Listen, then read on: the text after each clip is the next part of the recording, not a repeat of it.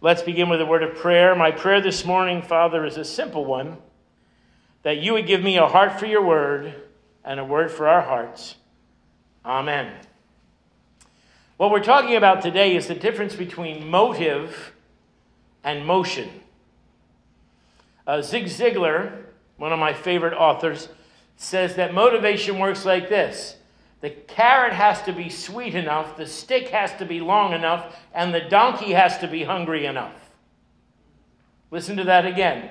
The carrot has to be sweet enough, the stick has to be long enough, and the donkey has to be hungry enough. If the donkey isn't hungry, he doesn't care about the carrot. If the donkey can reach the carrot, it won't motivate him to move.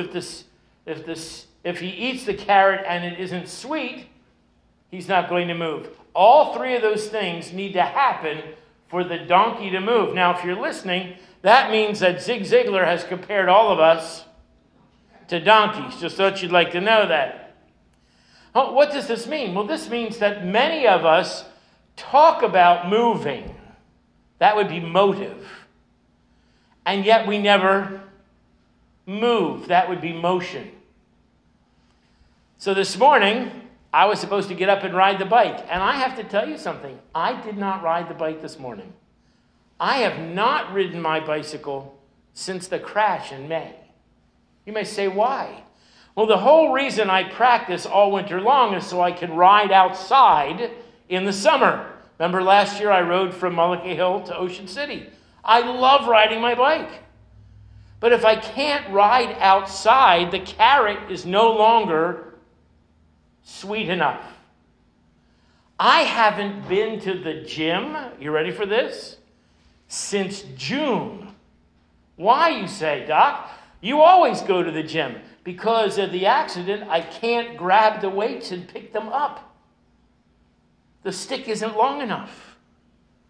Now, I tell you this because some of you, and myself included, don't want to go to work tomorrow morning. Raise your hand if you've ever said on a Monday morning, I don't want to go. Those that don't have their hands up might be confessing to sin later on, right? Right?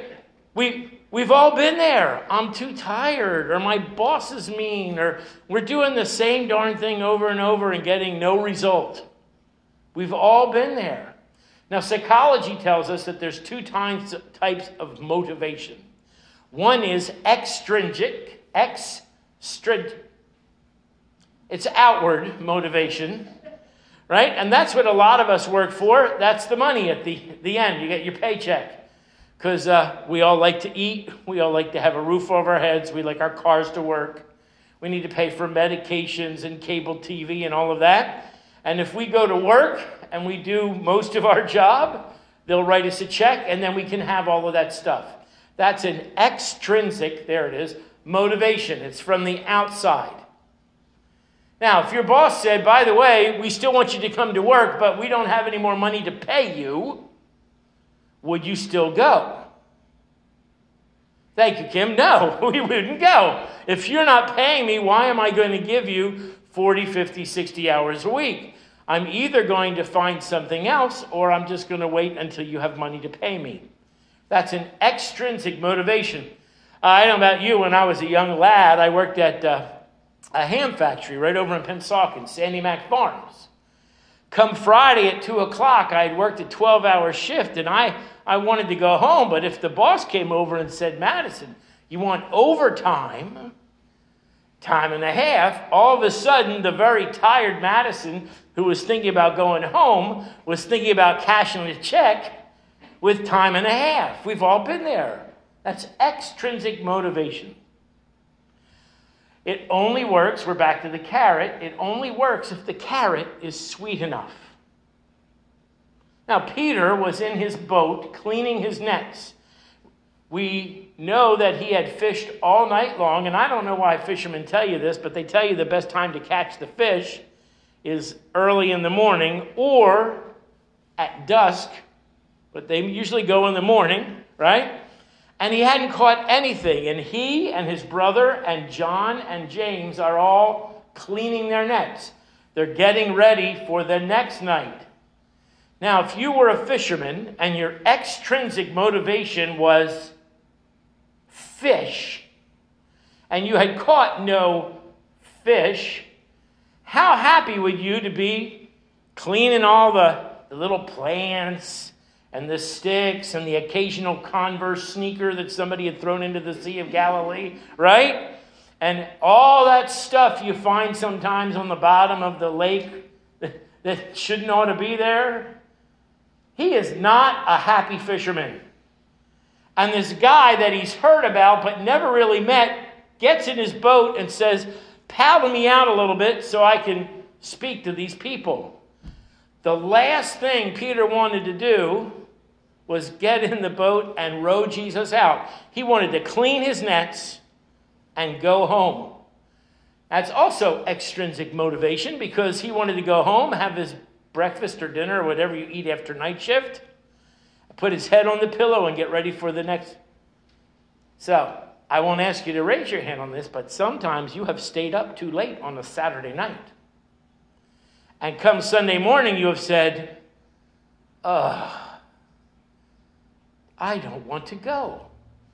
That's exactly where Peter was. So Jesus didn't give him an option. He didn't say, do you want to go to church? He got in the boat and made Peter go to church, made him listen to the entire sermon. And then afterwards he says, why don't you put your net out on the right side of the boat, which I think is a wonderful pun. You got the right side and the left side, or you got the right side and the wrong side. So he says, put it out on the right side. Peter says, I have not caught any fish all night, but because you said it, I will. Now we're moving to a different kind of motivation. Extrinsic is when you get something. Money, time off, time and a half. You're going to get something for what you do. Extrinsic is when you reward yourself from the inside out. I want you to hear that. Because you said it, I will. Peter now has heard Jesus speak. We don't even, I would love to know what the sermon was that changed Peter's heart at that moment. We won't know that until we get to heaven. It's one of my questions. Right after, did Adam and Eve have belly buttons? Some people say yes. Some people, I'd like to know, right? Intrinsic is when you reward yourself. The coach of the Olympic weightlifting team was asked what made weightlifters, what did they have to do to reach that level of competence? He said, well, you know, it's the things you think about. You have to show up every day. You have to work hard. You have to eat right. You have to get all sleep, water, all of those things that we all know about. And then he said this. You have to be willing to deal with the boredom. And the person said, what does that mean?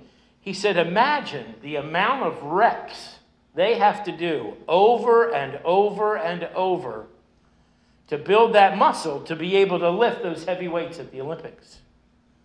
Sometimes, friends, the Christian life feels a little bit boring and like we're doing the same thing over and over and over. That's how Peter felt when he's going to go throw his net into a lake that he's certain has no fish. But because you said it, I will. Well, you know the rest of the story. They throw the net over the side, and he probably didn't give it a good toss. He just probably sort of gave it a little wing, but God was in charge here, not Peter. He's got a net so full of fish, it begins to sink his boat. The weight of the net is pulling his boat under. He calls his partner out. They grab the other side of the net. It's beginning to sink both boats. I want you to hear that. Jesus blessed them with so many fish that it was heavier than both of their boats. Both boats begin to sink. They pull it into shore. And in Matthew's version of this, Peter throws himself on his knees and says, depart from me, for I am an unclean man. You are a miraculous God, and I am a sinner. And we've all been in that place. And if we haven't been, we need to be in that place. And that's when Jesus calls Peter to be a fisher of men. What motivates you is the question that we have to ask here. Now, Bill Hybels says that this is a 5-part test for leadership.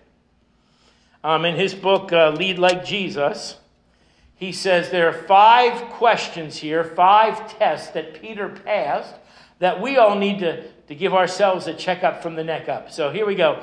Test number 1 is, do you have a bias for action? A bias for action. What does that mean? That means when a task, an activity to build the church of Jesus Christ is laid before you, do you grab it and run with it, or do you wait for somebody else to pick it up? It's like watching sometimes 5-year-olds play t-ball. First, the kids are swinging at the tee, and if they finally connect with the t-ball, everybody is surprised. Yes, have you seen this? Surprised. And maybe the ball trickles out towards the pitcher's position. And what do all the little 5-year-olds do? They look at the ball. Look at that. He hit the ball. And it's laying there on the grass until somebody, maybe a dad or a mom or an uncle or the coach is shouting, pick up the ball. And one of the kids picks it up. And what's he do? He looks at it again. Like, look, I got the ball. Well, good news is the kid who hit the ball is equally as surprised. And he's watching all of this happen. He hasn't taken one step towards first base yet. So we've got a kid with a bat looking confused. And we got a kid with the ball saying, I got the ball. And nothing is happening. And friends, that is what happens in the life of most churches. One kid is looking at the ball. One kid is confused about what to do. And then we wonder, why are the seats empty? Why are people not coming? Because we are not demonstrating, test number 1, a bias for action. If I were going to write this passage, I might say, be an er. What do you mean? Be an er, an E-R. Be a doer, be a singer, be a reader, be a talker. Be an er. God has gifted each one of us with a different er. Yes? Are we using it for the kingdom, or are we just watching the ball roll by? Test number 1 is a bias for action. Test number 2, probably, in my opinion as a teacher, the most important is the can you follow directions test. We believe that the book has the directions for all of our lives. I've been told that since I was a little boy over at Emanuel Methodist in Oak Lynn. You've been told it your whole life that you've been in church. All the answers to life questions are in the book. Now, I have to say, I did flippantly teach my children that all ice cream is the answer to all of life's questions. But the truth is, the Bible is. And yet your average person in a pew no longer even brings their Bible to church, let alone knows what's in it. We talked about this a couple weeks ago. Are we memorizing Scripture so that we can say, thy word have I hid in my heart, that I might not sin against God? Well, the other thing we need to say is, thy word have I hid in my heart, so I know where to go, and I'm going in that direction. Imagine the difference in the story if Jesus had said, throw your net on the right side of the boat, and Peter said, you don't know anything about fishing. I am the expert fisherman here. Now that you're done your sermon, I'm going to clean my nets and go home. Imagine. And yet, when God puts a task before most members of his church, that's the answer. The third test he talks about, Bill Hybels talks about, is this. Who deserves the credit test? Who deserves the credit? So imagine this picture. There are still milling around after Jesus' talk. It's what I like to call the after the meeting. When we leave church today and we go outside, there'll be 1 or 2 groups in the parking lot in a little circle, and that they're meeting after the meeting. the after the meeting. So there were a multitude of people, and they're all milling around discussing perhaps what Jesus said, or where they want to go for dinner after, or is this Applebee's faster than that Friendly's? You know, all the things we talk about after church. And then Peter rows out. Nobody's paying attention. Peter and Andrew throw the net over. Nobody's paying attention. And all of a sudden, this huge amount of fish, more fish than they've probably ever seen in one boat at a time, comes up. And these two fishermen are out in the Sea of Galilee, jumping up and down and shouting for help because their boat is getting ready to sink. Now, Vicki and I, on occasion, by accident, have flipped our canoe. And that's embarrassing to have your canoe flip over. Imagine to have your boat sinking. That is your livelihood. Now, all those people who are having the after the meeting are looking at this boat full of fish. Then the other boat goes out. It's just like a car accident on 295. Even though you know you shouldn't slow down and look, what does everybody do? Slow down and look. And now they get to see this miracle, and these fishermen come in with this huge load of fish. And some of us, pastors included, would put our hands in our hips, assume a Superman pose, and say, "I am the world's greatest fisherman. Behold my catch." It's not what Peter did. Peter ran to Jesus, threw himself on his knees, and said, "Depart from me, I am an unclean man." Who gets the credit? Peter immediately gave Jesus the credit. I have a pastor friend with a 3,000-member congregation. He is one of the most humble men I know. He never takes credit for the number of people that are in his church. His only goal is to preach the gospel, and he celebrates every time a new person comes to the Lord. I have another friend with an 11,000-person congregation. They start church on Friday night. They have it all day Saturday and all day Sunday. He preaches 9 and 10 times in a weekend. 11,000 people.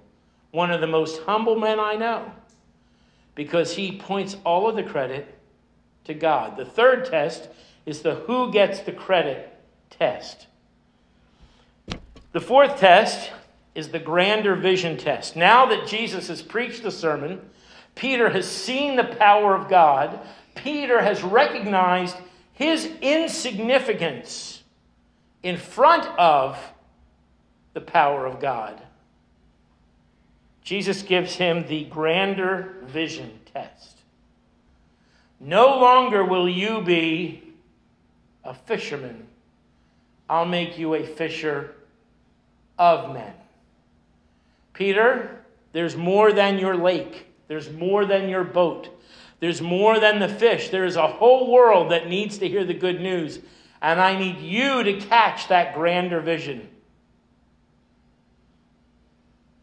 There's more than Kings. There's more than Cherry Hill. There's more than Camden County or Gloucester County or the state of New Jersey. The Church of Jesus Christ needs to cast a wider vision and a bigger net. And the fifth test, probably the hardest one, is the will you leave it test. Peter, can you catch the vision? Can you see yourself as a fisher of men? What are you willing to pay for it? What are you willing to give up? If I ask you to leave your home, would you leave your home? If I ask you to leave your family, would you leave your family? If I ask you to take a significant pay cut, perhaps you're up here and you're the vice president of making widgets, and I want you to be a missionary over here and teach the people in Haiti or the Dominican Republic or some other faraway place to make widgets. Would you be willing to take the pay cut? It's an interesting question. Now, Bill Hybels narrows these down to really five one-word descriptions of the test. The first test is courage. The second is obedience. The third is humility. I'll go with these again. The fourth is wisdom, and the fifth is love.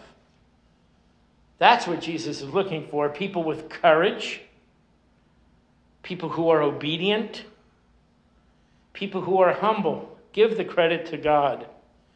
People who are wise, wise enough to know who they are and what they can do and what they can't do. And the fifth test is people who love.